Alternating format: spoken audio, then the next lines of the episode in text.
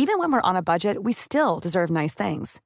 Quince is a place to scoop up stunning high-end goods for 50 to 80% less than similar brands. They have buttery soft cashmere sweaters starting at $50, luxurious Italian leather bags, and so much more. Plus, Quince only works with factories that use safe, ethical, and responsible manufacturing. Get the high-end goods you'll love without the high price tag with Quince. Go to quince.com/style for free shipping and 365-day returns. When you're ready to pop the question, the last thing you want to do is second guess the ring. At BlueNile.com, you can design a one-of-a-kind ring with the ease and convenience of shopping online. Choose your diamond and setting. When you find the one, you'll get it delivered right to your door. Go to BlueNile.com and use promo code LISTEN to get $50 off your purchase of $500 or more. That's code LISTEN at BlueNile.com for $50 off your purchase. BlueNile.com code LISTEN.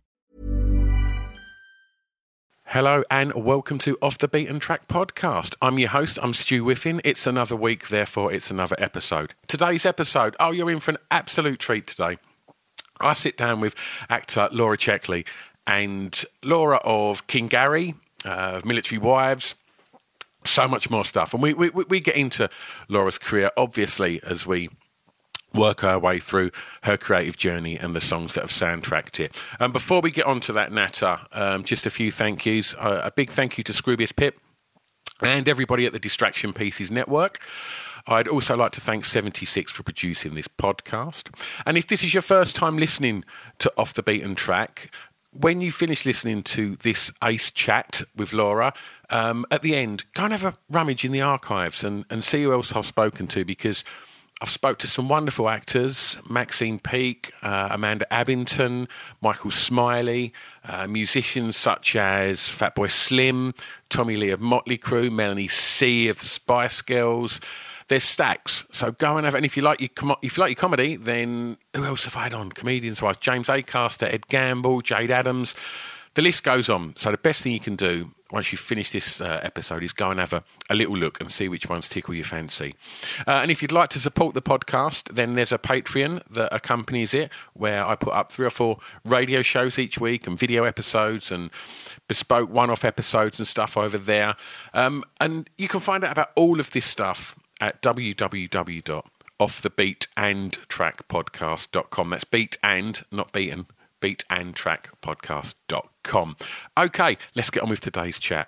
It gives me great pleasure to say enjoy Off the Beat and Track podcast with the wonderful Laura Checkley.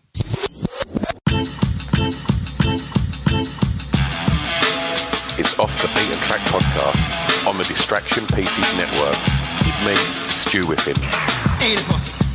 Okay, we are recording. It is uh, it's the twenty first of January. Uh, sitting opposite me today via the means of Zoom, Laura Checkley. You all right? I'm all right. How are you? Yeah, I'm good. I'm good. It's uh, well, I'm not good. I'm just kind of getting on with it. I guess the same as as most people. I'm I'm pretty sure. Have you? Before we talk records, I should.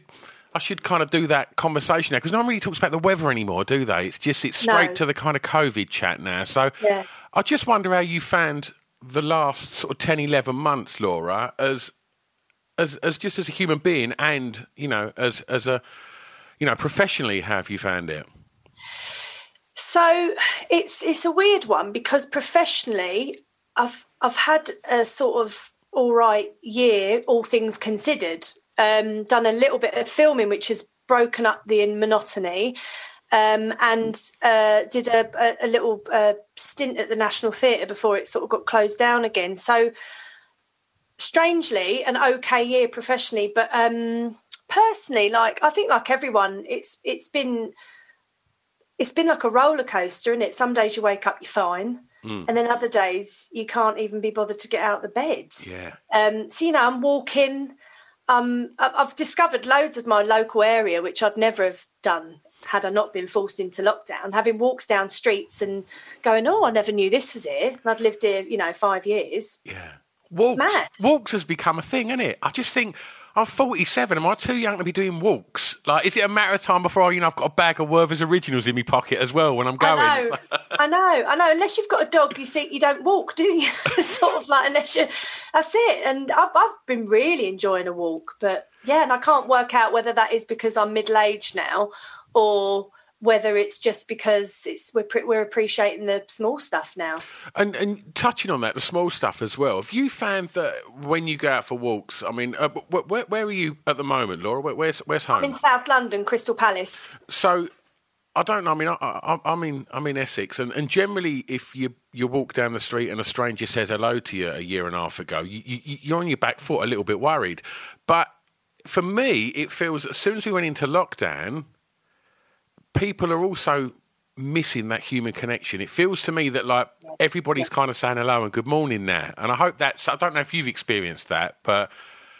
Yeah, it started to happen a little bit, but I feel like, I mean, London's different, isn't it? I think um, it's certainly around my local park, you know, the, the odd smile and and stuff. Um, but no, I'm not getting any hellos. But then I keep my head down. Yeah, I, I'm like, I don't want anyone to see me because I'm in my old trackies and I'm wash my hair in a week.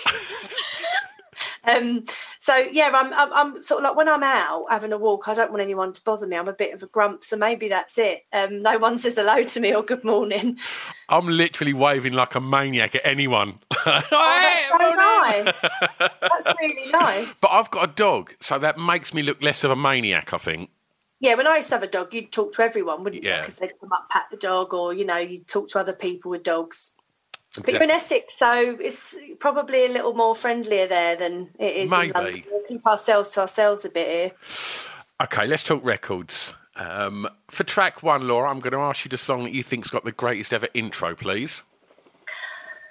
So uh, immediately, what sprung to mind because, well, it's I'm coming out, Diana Ross, and it's got nearly i look i was i was listening to it today actually because i thought oh I'm, you know all my song choices are quite cheesy but i was i played it and i thought no i stand by this. This is excellent.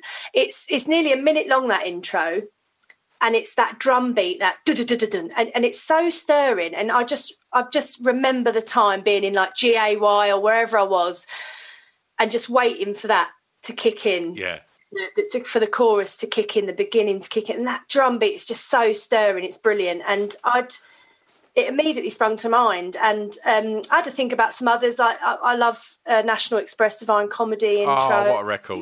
That's a brilliant intro. Uh, and those are the two that sprung to mind. But the, I think for me, coming, I'm coming out, Diana Ross, and also, you know, being a youngster growing up, being gay, it had all of that attachment to it as well. So, you know, screaming it out in a gay club when I was younger was just like heaven, you know? Yeah. And uh, uh Diana Ross is an absolute gay icon as well, isn't she? She's just yeah. like absolute gold. And that song, the minute like her vocal first kicks in, because before, if, correct me if I'm wrong, before it all kicks in, does she just kind of sing like, I'm coming before. Yeah, it's the first uh, thing. Yeah, yeah. you hear the, I'm coming. That's it. Yeah. yeah, and it's just brilliant. It's that drum beat. Yeah. And actually, she says it a couple of times. You're just waiting and waiting. Yeah. And it's about 50 seconds long, I think, that intro. It's really it's weird. Right, you, you, are saying that about long intros. I kind of had a few of the recent podcasts I've done, I've had guests that have kind of chose songs that have got long intros like that. And when, as soon as I think of I'm Coming Out by Diana Ross, I just think that's just an absolute disco pop gem of a record. Yeah. But apparently now, to get on Radio 1, you've got to get to the vocal within like something like 17 seconds and you've got to get to the chorus by X amount of time, or, or, you don't get playlisted. So it's crazy the kind of sort of the, you know, the, the generations you know before now that have grown up yeah, with great records like that. You're yeah. not going to, you know, things like that wouldn't get on the radio now. It's just whether that's just because attention spans are getting shorter and shorter with TikTok and all of these kind of things just moving so fast. Like pop songs now, just getting shorter and shorter, and yeah. For me though, it's that anticipation of it starting, just waiting for it to drop, yeah. and then you know everyone goes, ah, screaming, it's just just the best. I often, I'm always, I'll always air to a song that makes me feel good. It's the sort of family that I come from. Um, I, I don't often pop a song on to wallow. Um, I might oh, pop. That's interesting. Yeah, I don't know if it's the working class in me, but I've grown up around a lot of Chaz and Dave. I grew up with a lot of Chaz and Dave, so for me, like the that that disco, the feel good songs, I'll always gravitate towards. Yeah, it's so weird. It's like I, I often ask guests this that you know if they're feeling a bit blue, do they like literally then lean towards you know something more somber and, and kind of you know just sort of wallow in that emotion for a bit. I love the fact that you reach straight for Gertcha and Rabbit. yeah, I do. Yeah, or you know, pop a little bit of uh, "Ain't No Pleasing You" on if one have a shout. You know, um, yeah, I, I, yeah, I listen. I've got my Joni Mitchells all tucked away and all that, and I pop that on. But that's often if I'm having a walk, like nowadays, and you know, a little bit of I want it to. I want to be a bit sort of provoked in my thoughts, so I'll have a little. Yeah, but often I, I, I yeah, I'm like, no, come on, get out of it, pop something fun on, and um, feel good. Life is full of awesome what ifs, and some not so much, like unexpected medical costs. That's why United Healthcare provides Health Protector Guard fixed indemnity insurance plans to supplement your primary plan and help manage out of pocket costs. Learn more at uh1.com. Hiring for your small business? If you're not looking for professionals on LinkedIn, you're looking in the wrong place. That's like looking for your car keys in a fish tank. LinkedIn helps you hire professionals you can't find anywhere else, even those who aren't actively searching for a new job but might be open to the perfect role. In a given month, over 70% of LinkedIn users don't even visit other leading job sites. So start looking in the right place. With LinkedIn, you can hire professionals like a professional. Post your free job on linkedin.com slash people today. Millions of people have lost weight with personalized plans from Noom. Like Evan, who can't stand salads and still lost 50 pounds. Salads, generally, for most people, are the easy button, right? For me, that wasn't an option. I never really was a salad guy. That's just not who I am.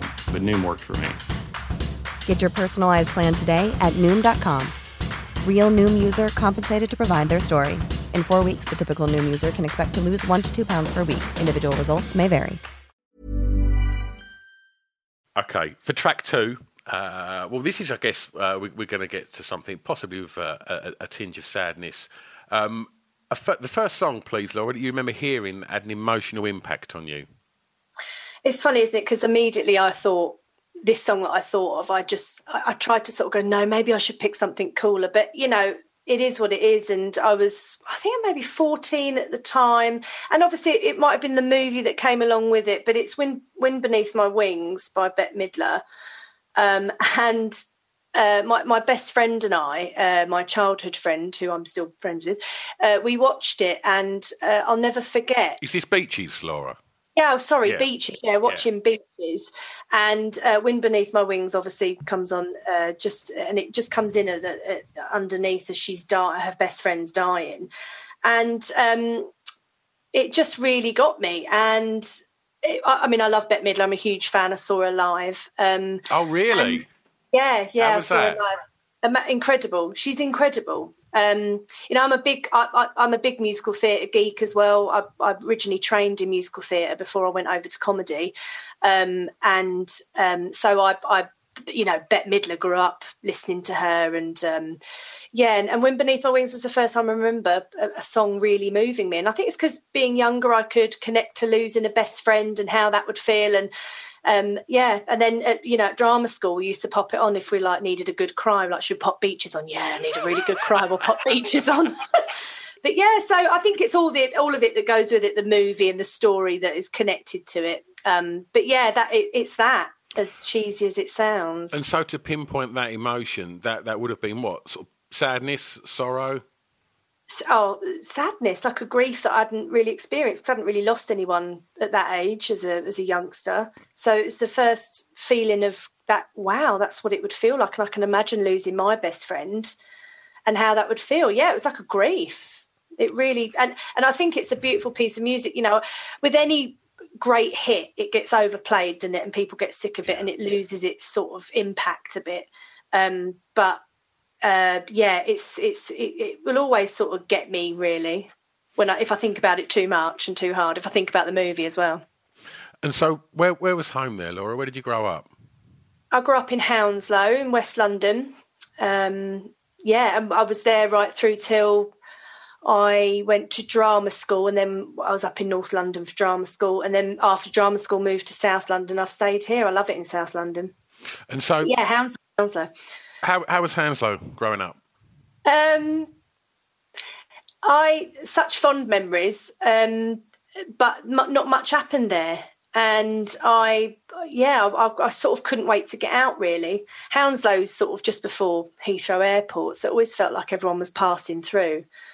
Um, you know, the I, the school I went to weren't particularly great. Um, like it tried its best, but it weren't a great school. I wasn't particularly ac- academic either. Um, so yeah, I, I I sort of survived school and got through.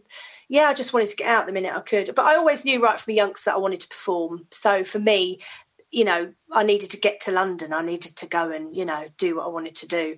But yeah, I went to a, like a local dance school in Hounslow. So yeah, it was um interesting place. Like kept your head down a bit round there. Yeah. You know. Well, well, well, you've just mentioned school, so so so let's let's get on to that because for track three, well, I'm going to ask you the song that reminds you of your time at school, please. So the sco- the so that I'll, I'll just say it's Salt-N-Pepa, which I was a huge fan of Salt-N-Pepa, um, and it's Let's Talk About Sex, which I know all the rap to, every single word.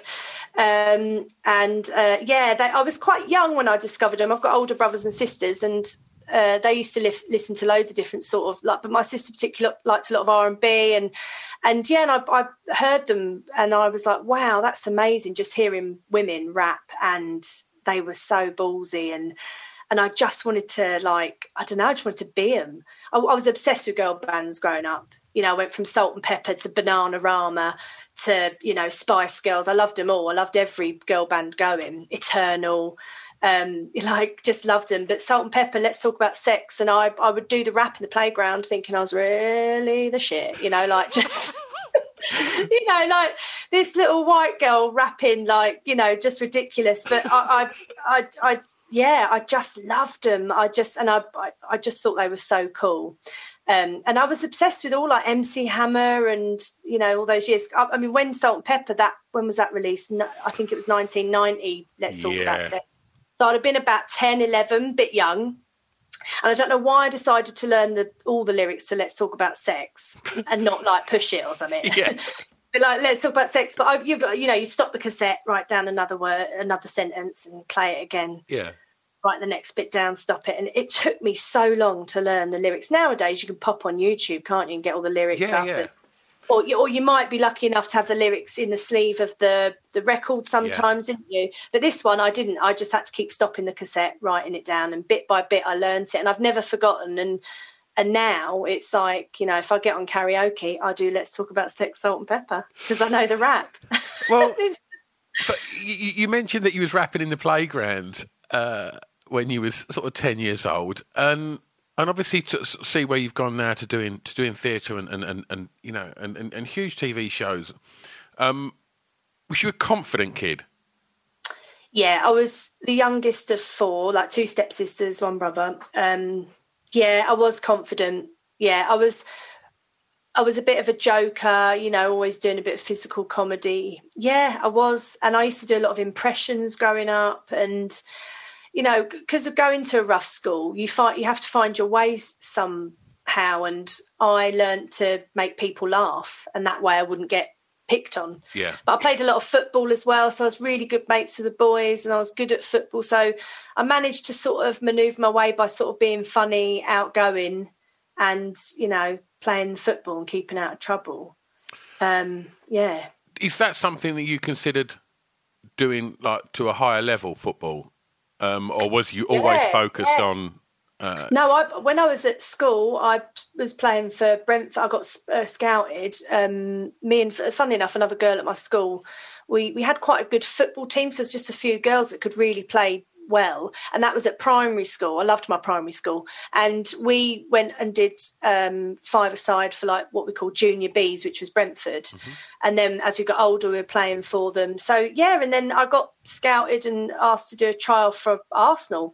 Wow. I didn't go. Yeah, I never went. Why? Um, do you know what? Uh, good question. I always wonder, like, what if I'd have gone? Because my path may have gone completely the other way. Um, I at the time was dancing loads, doing like loads of Amdram. And my mum wasn't my mum was keen for me to follow that. She felt like that was a better direction. And football at the time, you, you, couldn't get paid unless you went to Spain or America. Yeah. I mean, now of course you can get paid, but back then it was like it was a hobby. Yeah. You know, you you got a job and you did football on the side. Um, so I, yeah, I, I, I, didn't go. And my, my manager at the time called me and said, You're mad. I think you could play for England in the end. But I didn't go. So who knows? Um, so, yeah, sliding doors moment. I wonder if I do often wonder what would happen if I went. But, well, yeah, mad, it? I, yeah, that's crackers. But, I mean, you've done all right. yeah, and I think in the end I chose right because actually I've yeah. got a really dicky knee and I think I'd have been really injury bound. There you go. So yeah, so I do yeah. But yeah, no, I still like, you know, if there's a football knocking about, especially on set, you know, a lot of the crew and stuff. Well, I mean, back before, you know, pre-COVID days, would have a mm. football match and lunch break and whatever, and you know, I'd, you know, I'd show them a few skills, um, embarrass them a bit, you know. well, well, I guess like you know, both, you know, the acting and and football are both incredibly um difficult sectors to excel in and and and you know and get success in. So uh, aside from sort of being confident, are you driven, Laura? Yeah, I think you have to be. Um, yeah, I'm very driven. I've, I've, had you know like really my my career started to go well in the latter sort of years. You know, and I'm I'm you know I'm 41 now, and really things started to kick off me in my sort of mid 30s really um, and I didn't come to TV till I was about 31. Um, uh, yeah, I, I, I, used to do musical theatre, and then I, I, felt like it wasn't right for me. I spent seven years, did some West End shows, and I just wasn't happy. I just was so desperate to make people laugh, so I just stopped it and walked away from it and went to Edinburgh with a comedy partner, and we did three Edinburgh shows, and and I did. I wasn't working in that time. I was, you know, working in a theatre front of house selling ice cream and and working with my dad who had a cleaning business. Um, do, and then I was doing a bit of decorating on the side. I was doing everything, um, and you know, doing Edinburgh shows. Certainly, producing your own Edinburgh shows cost a lot of money, and yeah. I didn't. You know, my parents didn't have any money, so yeah, it's been a it's been a it's been a slog, and I think you have to you have to work hard. Um, you know, getting where I am today has not been luck. Yeah. Like without sounding like you know an asshole, it, it hasn't. It's been hard work, and you know, like when when the moment comes, proving your worth and letting your obviously letting your work speak for itself. Of course, there's talent and all of that, but it's like with football.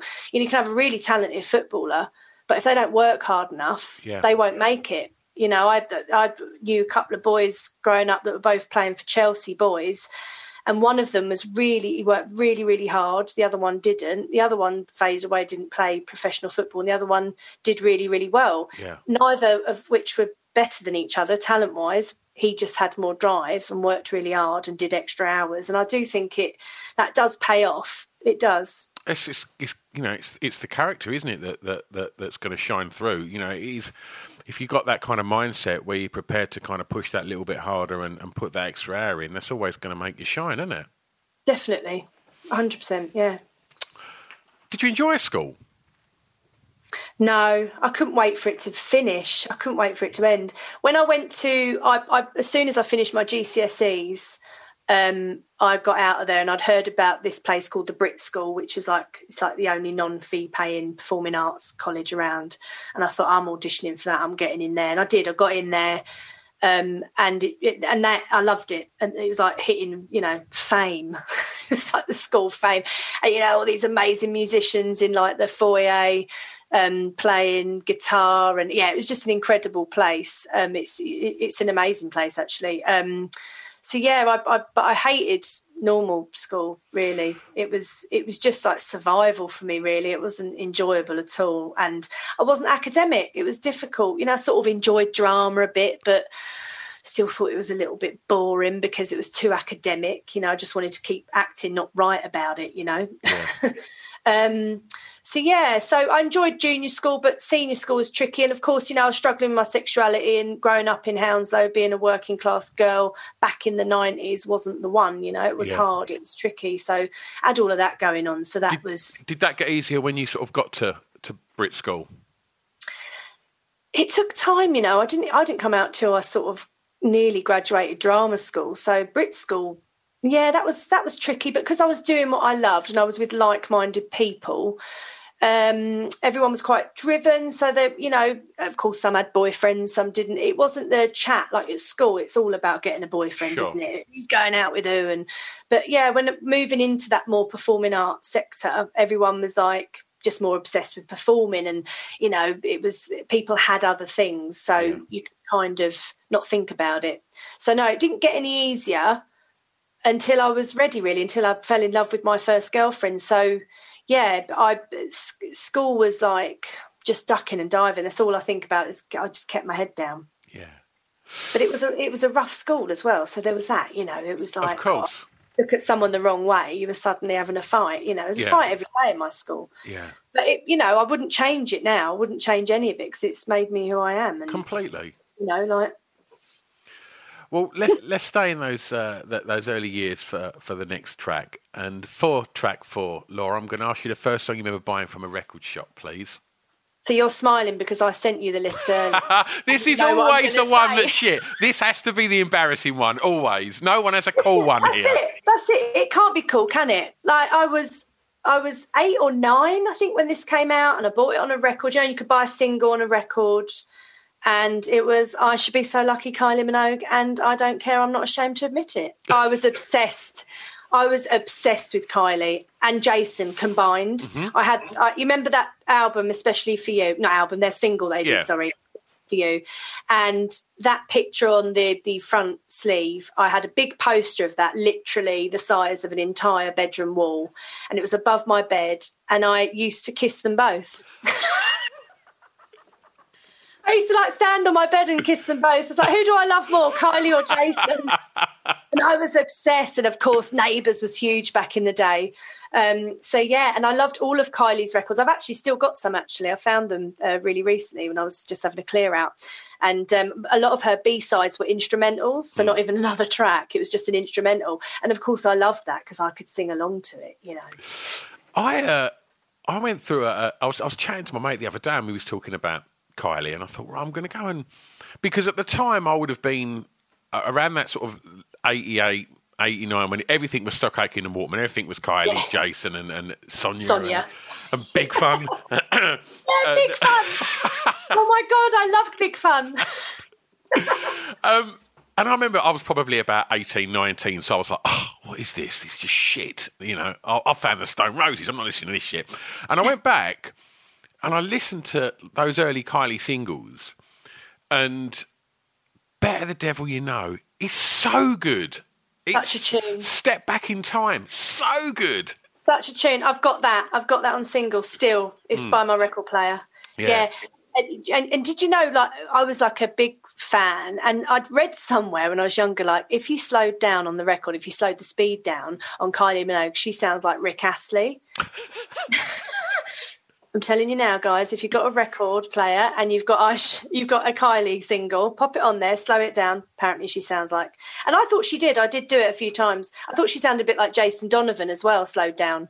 But maybe that was the Stock Aitken and Waterman thing. Maybe they all sort of put a, an effect where they all sounded the same. Do you reckon it works the other way round? Do you reckon if you put on Never Gonna Give You Up and speed it up, he sounds like Kylie? I haven't tried that, and I want to now. There you go. so wish I had the Rick, a Rick Astley single. I'd be putting. Um, uh, do you know what? What I think would be really good, right, is when Mark Ronson done the stuff where he done Valerie of Amy Winehouse and he done like all of them songs in that kind of Motown sort of Stax sand. I'd like to hear all of them Stock Aitken and Waterman songs played like that. I'd like Oh to hear God, that would be like my heaven. because it's like Stock Aitken and Waterman. Like as much as a lot of people did sort of dismiss it as just being disposable pop, it Hmm. was. uh, It was like Motown of its time. It was just hit after It- hit after hit of perfect pop songs, And Hit Factory. It There was was. actually, I think there was an album called Hit Factory. It was, yeah.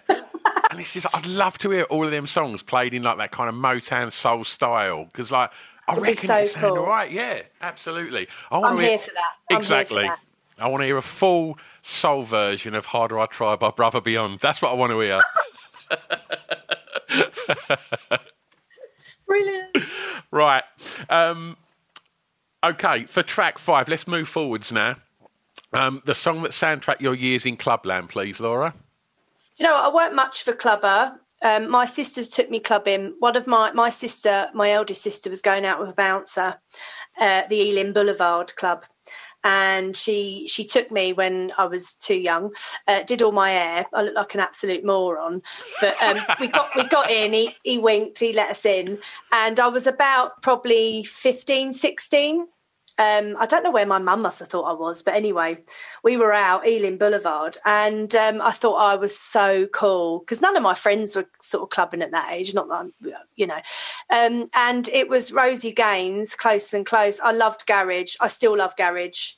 Um, my sister's obsessed with garage. She's got every garage album going. So when we go round hers, we, we you know, we get a drink on the go and we reminisce with our garage days. But yeah, Rosie Gaines, Closer Than Close, I was obsessed with. And it was still going strong sort of two years later because I remember going clubbing when I was at the Brit School. So I was probably 16 when it come out. And then it, at the Brit School, I was 17 when I went there. So it's still going strong a year later because I remember being out at a club and us all going mad when it came on again.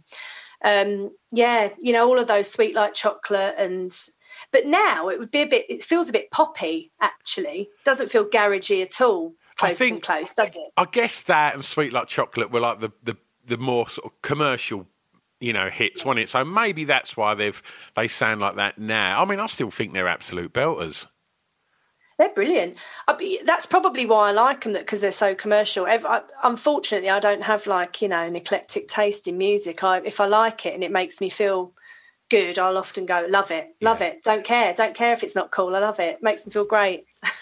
And so you you touched on something earlier. You said about GAY. So once you'd kind of come out, did you then go and, and start, you know, going to the gay nights and stuff? Oh yeah, yeah. I mean, I was going there before anyway, because going to a musical theatre drama college, you know, you got Yeah. a lot of gay male friends, so they're taking you out and you're having a lovely time. Um, yeah, and GAY is all it's all pop. It's all pop. Um, it's or disco. Um, it's never heavy in there, which is my kind of night out. Yeah. I, you know, I I want a bit of melody and uh, a sing song and and then go to the bar and have a chit chat. I want I like this. I like a balance. You know, I'm a typical Libran. Um, so yeah, so for me, finding GAY and heaven, heaven's a bit heavier sometimes with the music's a bit housey, but those sort of places. Yeah, it was like perfect for me because I was amongst my own, yeah. in my total sort of um, genuine, uh, authentic self, and um, and then loving the music at the same time. Because going clubbing when you were younger, trying to be cool, I, I didn't enjoy. Although I loved a bit of garage, it was all everything was too heavy for me. The music, and you had to be on something to enjoy it. And I just yeah, I was like. Ah. I was too much of a nana. I'm just again, you know, growing up with such cheesy music as a kid, and I, I, I craved it as an adult, and I still crave it now. You know, I want something I can have a good sing song to always. Wonderful. Right. Track six, Laura. Let's take you home. A favourite song from an artist from your home county, please. So yeah, so I, I the the obvious one that sprung to mind, Freddie Mercury's from Feltham, was from film, sorry, um, and uh, but then I, I thought oh, I might just dig a little deeper, see who else is, and I remembered hearing somewhere that Sophie Ellis Bextor had come from Hounslow, so actually I, I googled it um, a few days ago, and I was like, yes, I was right, amazing, because I loved Sophie Ellis Bextor. Um, and I, I love that she's um, had a bit of a resurrection of late. And um, I, yeah, I, I and I, I loved Murder on the Dance Floor when it come out. Oh, it's a tune, Um. It's a tune, and the video is really good. I don't know if you remember it. It's like a strictly ballroom competition, and she's just um, uh, killing them off one by one or poisoning them or whatever. Um, and it was, it, I, I was like, I think she always got a bit of humour in her music as well, and I, I, I just think it's really cool, and I think she's quite cool. And yeah, and I, I thought, you know what, I love that song, and it, I'll always, if, there's an, a memory attached to a song, it'll it, it'll always stay with me. And um, Murder on the Dance Floor, when I was at drama school, we'd always try and our best to not do a bit of jazz and ballet um, in a, a, of a morning. So we had this jazz teacher and um, he, he was gay and he was a, like a fabulous laugh. And we were like, let's learn the routine because it had a routine murder on the dance floor. I don't even remember it. Uh, we went, let's learn that. And then we'll do it when he comes in the room and then we'll teach him. And then that'll just waste a lesson. Um, and I, I said, guys, I already know it because I love Sophie Ellis Bextor. and so I taught them the routine. We learned it over like a couple of days just so we could sort of bunk off an actual lesson of jazz. And yeah, and he did. He learned it with us and it stuck with me. It was such a great day. And we, uh, and uh, yeah, and do you know what I loved as well? I just loved that she sang in her accent. You could Yeah. hear the London accent creeping in. And um, I just love that. I think she's, I think she's top bird. I think she's really cool. Do, uh, do you know what? She's super cool. And I um, did you ever hear her her band before she went solo?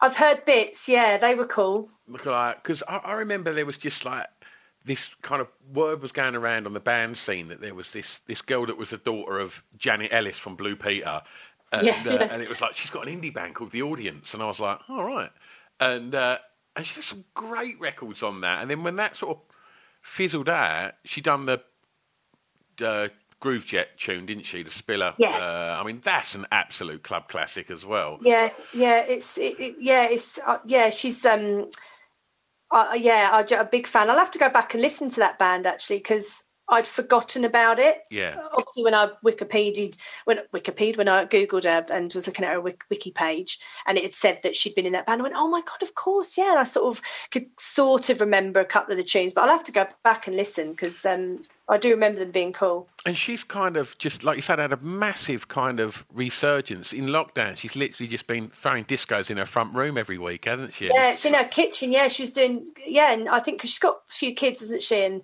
um, yeah, and uh, that's. It, it, it was just so lovely to have that back, and um, and then she was on. I think she was on Graham Norton the other night, and um, I think it was she re-released Discotheque. I yeah, think. yeah. Yeah, that's a tune. Um, yeah, and I, I just I, I thought I, I, I hadn't I'd sort of remembered she was from Hounslow, um, and that's why I picked her because I, I loved that song and I think she's a cool artist that um, we forgot about, and now she's obviously come back. It's yeah, just forefront of my mind. Great choice. Great choice. All right, for the last track, Laura, I'm going to ask you a song that many people may not know that you would like them to hear. I nearly picked a Chas and Dave. Which one would you have gone for? Probably London Girl, Oh, lovely. which you see, I feel like everyone knows, but unless you know Chas and Dave, you probably don't know Yeah. it. Um, I- and I love that. I- It- I tried to book them to play my wedding, right? did you? But this was like, I reckon this was what, 12 years ago? Maybe, no, maybe 15 years ago. And, uh, and, and I was speaking to their agent, and at the time, I think they'd kind of sort of split up for a bit, or they'd sort of fallen out again. Right, right. And uh, and they went, look, it's a lot of money for Chas and Dave, but I can do your day for a grand. and I was like, I can't. And I was like, do I get and with that, or is it just Dave? Like, I just thought that was brilliant. Like, ladies and gentlemen, like, Dave. Yeah, Dave, you only get backing track and Dave, yeah. I was like, Oh. no. I wonder how much Chas was then. I reckon, yeah, I don't know. Yeah, he, he, they weren't going to tell me how much they both were because, uh, yeah, I think that was a fair few quid. But uh, Oh, it's so weird. I think like growing up sort of in, in London and the outskirts of London as well. For me, there was just that greatest hits of Chas and Dave. Whenever there was a family party, that just went on. Everyone would be having a sing song with Chas and Dave. Always. Uh, my my brother's uh, wife, when she first sort of uh, encountered one of our family knees ups, uh, we put Chas and Dave, and I went, "Oh, do you know this one?" You know, and she was like, "No, I don't know any Chas and Dave." And she's like from Feltham. She's like a Londoner, and she didn't know any Chas and Dave. Like she knew Rabbit, Yeah. but she didn't know Sideboard or Yeah. you know, ain't no pleasing your Gertcha. Yeah. I mean, she loves them all now, obviously, but yeah, it's um, it's mad to me because some people aren't familiar at all. They know Rabbit, but Yeah. uh, yeah. So I, I was toying with a Chas and Dave, But then um, I was, and then I I thought about a song which I just adore. It always gets me in the feels, and it's it's called "Be Careful," which was originally by Patty Griffin. But this version that I fell in love with is by a cabaret artist, uh, singer, actress um, called Meow Meow. Um, she's an Australian actress, uh, singer, and I think her, her real name's Melissa Madden Gray. Um, and I first saw her in Edinburgh, and she blew me away. Um, uh, she sings like German songs and French songs, and she's hysterical. You know, you, you spend the whole hour just laughing at her. And what, is, it, is it comedy or performance art or? Well, it's, yeah, it's like it's it's kamikaze cabaret. It's yeah. um, but she's also really funny. But then you know she'll just kick you in the gut with a really heartfelt kind of song. And what she does is she'll get an original and she'll mix it up and she'll either sing it in german or she'll she'll just change the the melody slightly and and she she just slows down be careful because the the original by patty griffin is quite folky and it sort of moves along at a sort of faster beat than meow meow's version um but it's like um, I, I, have, you, have you ever heard it? I haven't. No. Um, it's it's basic. It's like it's a bit of a tender anthem, I suppose. It's about the power of women for me and how special they are. You know, they're. Um, it's it's like um, but there's a warning in there. So it's sort of like you know, I think it's a be careful how you bend me. Be careful how you mend me. Careful how you se- um, end me. Be careful with me, and it's just so beautiful. And it, it, it, she talks about women, all the different women, what they're like, what we expect of women. Women are always there, and then it's, but be careful with us because we're brilliant and we're we're tender, but there's sort of a warning in as well because we're powerful, so don't fuck with us as well at the same time. it's beautiful. I love it, and I she I bawled my eyes out when she when I saw her sing it in Edinburgh. Um, and then I and then I found the Patty Griffin version, I sort of did it the wrong way around. Um, and uh, which I love, and I've now like downloaded Patty Griffin's albums. I love them. Um, that, see, that's a Patty Griffin. I'll pop, pop, on a walk, you know, I'll go on a walk, and I want to feel, you know, have a little think. What sort of style is that then? What is sort of Patty Griffin style? She's like folk. Okay. Uh, yeah, it's yeah. Singer songwriter type stuff. Yes, yeah, definitely, yeah. Um, it's got the Joni Mitchells about it, I suppose, yeah. that kind of stuff. Um, yeah, beautiful. Um, I don't know. I think she's American. I'm almost certain she's American. It's got a bit of a country vibe to it as well. Um, also, love a bit of country.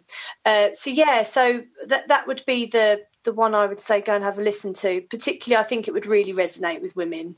Wonderful. Yeah, it's beautiful. Well, we put together a Spotify playlist to accompany this chat, Laura, so people can go and check out all the songs uh, that we've spoken about today. Um, as we find ourselves kind of easing into a, a, a very strange and uncertain year, um, mm. hopefully with you know a, a, wonderful outcome at some point where uh, we return to an element of of normality. What are you looking forward to most that can come from this year, and what's coming up professionally? So uh, well, professionally, I've got I'm filming a second series of King Gary. Wonderful. We start in a few weeks, actually. Middle middle of Feb, we're starting. I just want to say that is an incredible TV show, Laura. It's absolutely oh. wonderful. Oh, thank you. Yeah, it's um, uh, it's such a joy. Um, it's um, amazing to make telly.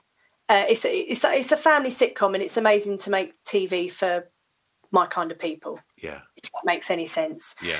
Um, uh, yeah, and uh, you know Tom Davis and James the who write King Gary. It's just it's brilliantly done. It's really hard to write a family sitcom. It's hard, and for it to still have an edge of coolness about it and not feel too, you know. Um, but yeah, uh, uh, so we're going to uh, film a second series of that, which I'm really excited about. And you know, please God, everyone stays well and stuff.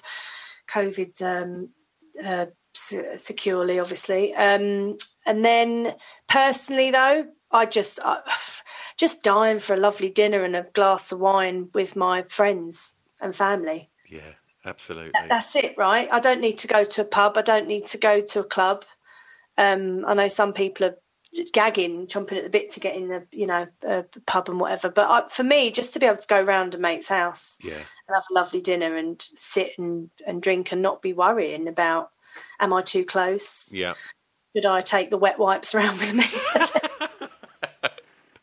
oh, I totally agree with you. I totally agree with you. It, uh, That's it, isn't it? That's it. You know, and to I, I, you know, I really miss my family. I miss I miss see, I haven't seen my um, the, the my nieces and nephews for nearly you know long nearly a year now, a long time.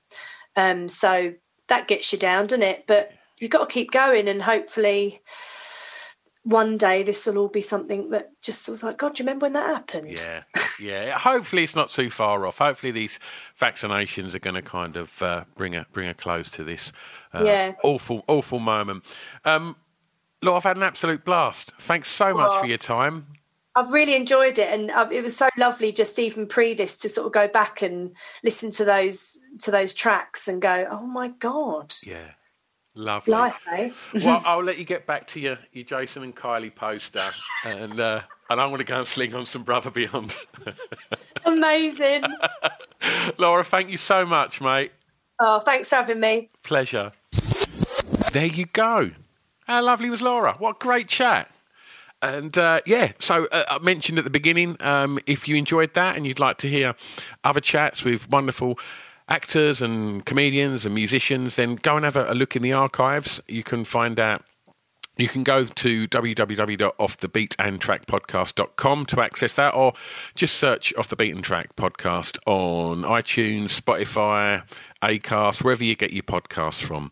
Um, I'm on all the socials. Um, I say all the socials. There's more now. I'm not that down with the kids, but I'm on Facebook, Twitter, and Instagram. So if you see us over there, give us a like, love, share, retweet, and uh, and spread the love. And uh, and if you've got pals that like hearing wonderful people talking about their creative journeys and records, then um, yeah, tell them all about Off the Beaten Track.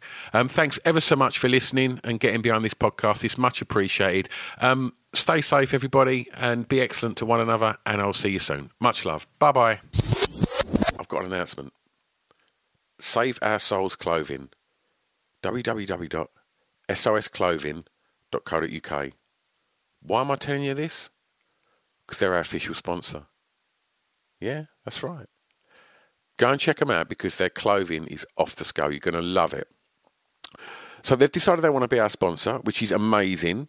And what I have to do is I have to tell you about why they're amazing. So here's a little bit of blurb. So they've only been going a year and they're based in Southend on Sea, just up the road from me.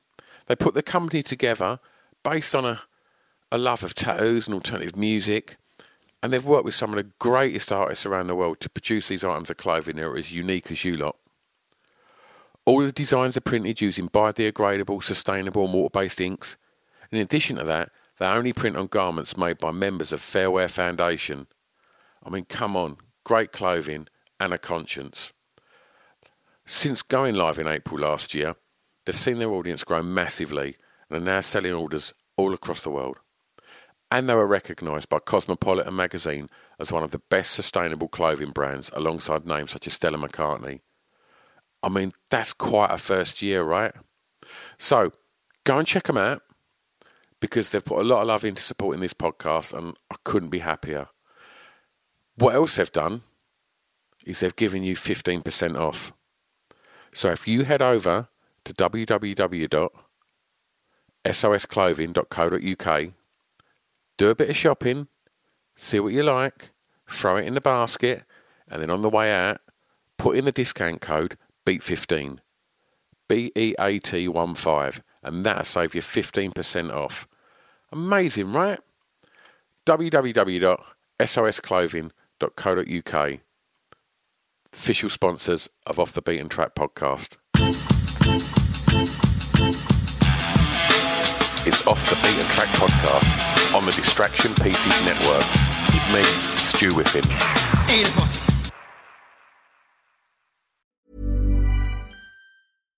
Hi, I'm Daniel, founder of Pretty Litter. Cats and cat owners deserve better than any old fashioned litter. That's why I teamed up with scientists and veterinarians to create Pretty Litter. Its innovative crystal formula has superior odor control and weighs up to 80% less than clay litter. Pretty Litter even monitors health by changing colors to help detect early signs of potential illness. It's the world's smartest kitty litter. Go to prettylitter.com and use code ACAST for 20% off your first order and a free cat toy. Terms and conditions apply. See site for details. Even when we're on a budget, we still deserve nice things. Quince is a place to scoop up stunning high-end goods for 50 to 80% less than similar brands. They have buttery soft cashmere sweaters starting at $50, luxurious Italian leather bags, and so much more. Plus, Quince only works with factories that use safe, ethical, and responsible manufacturing. Get the high-end goods you'll love without the high price tag with Quince. Go to quince.com/style for free shipping and 365-day returns. When you make decisions for your company, you look for the no-brainers. If you have a lot of mailing to do, stamps.com is the ultimate no-brainer. Use the stamps.com mobile app to mail everything you need to keep your business running with up to 89% off USPS and UPS. Make the same no-brainer decision as over 1 million other businesses with stamps.com. Use code program for a special offer. That's stamps.com, code program.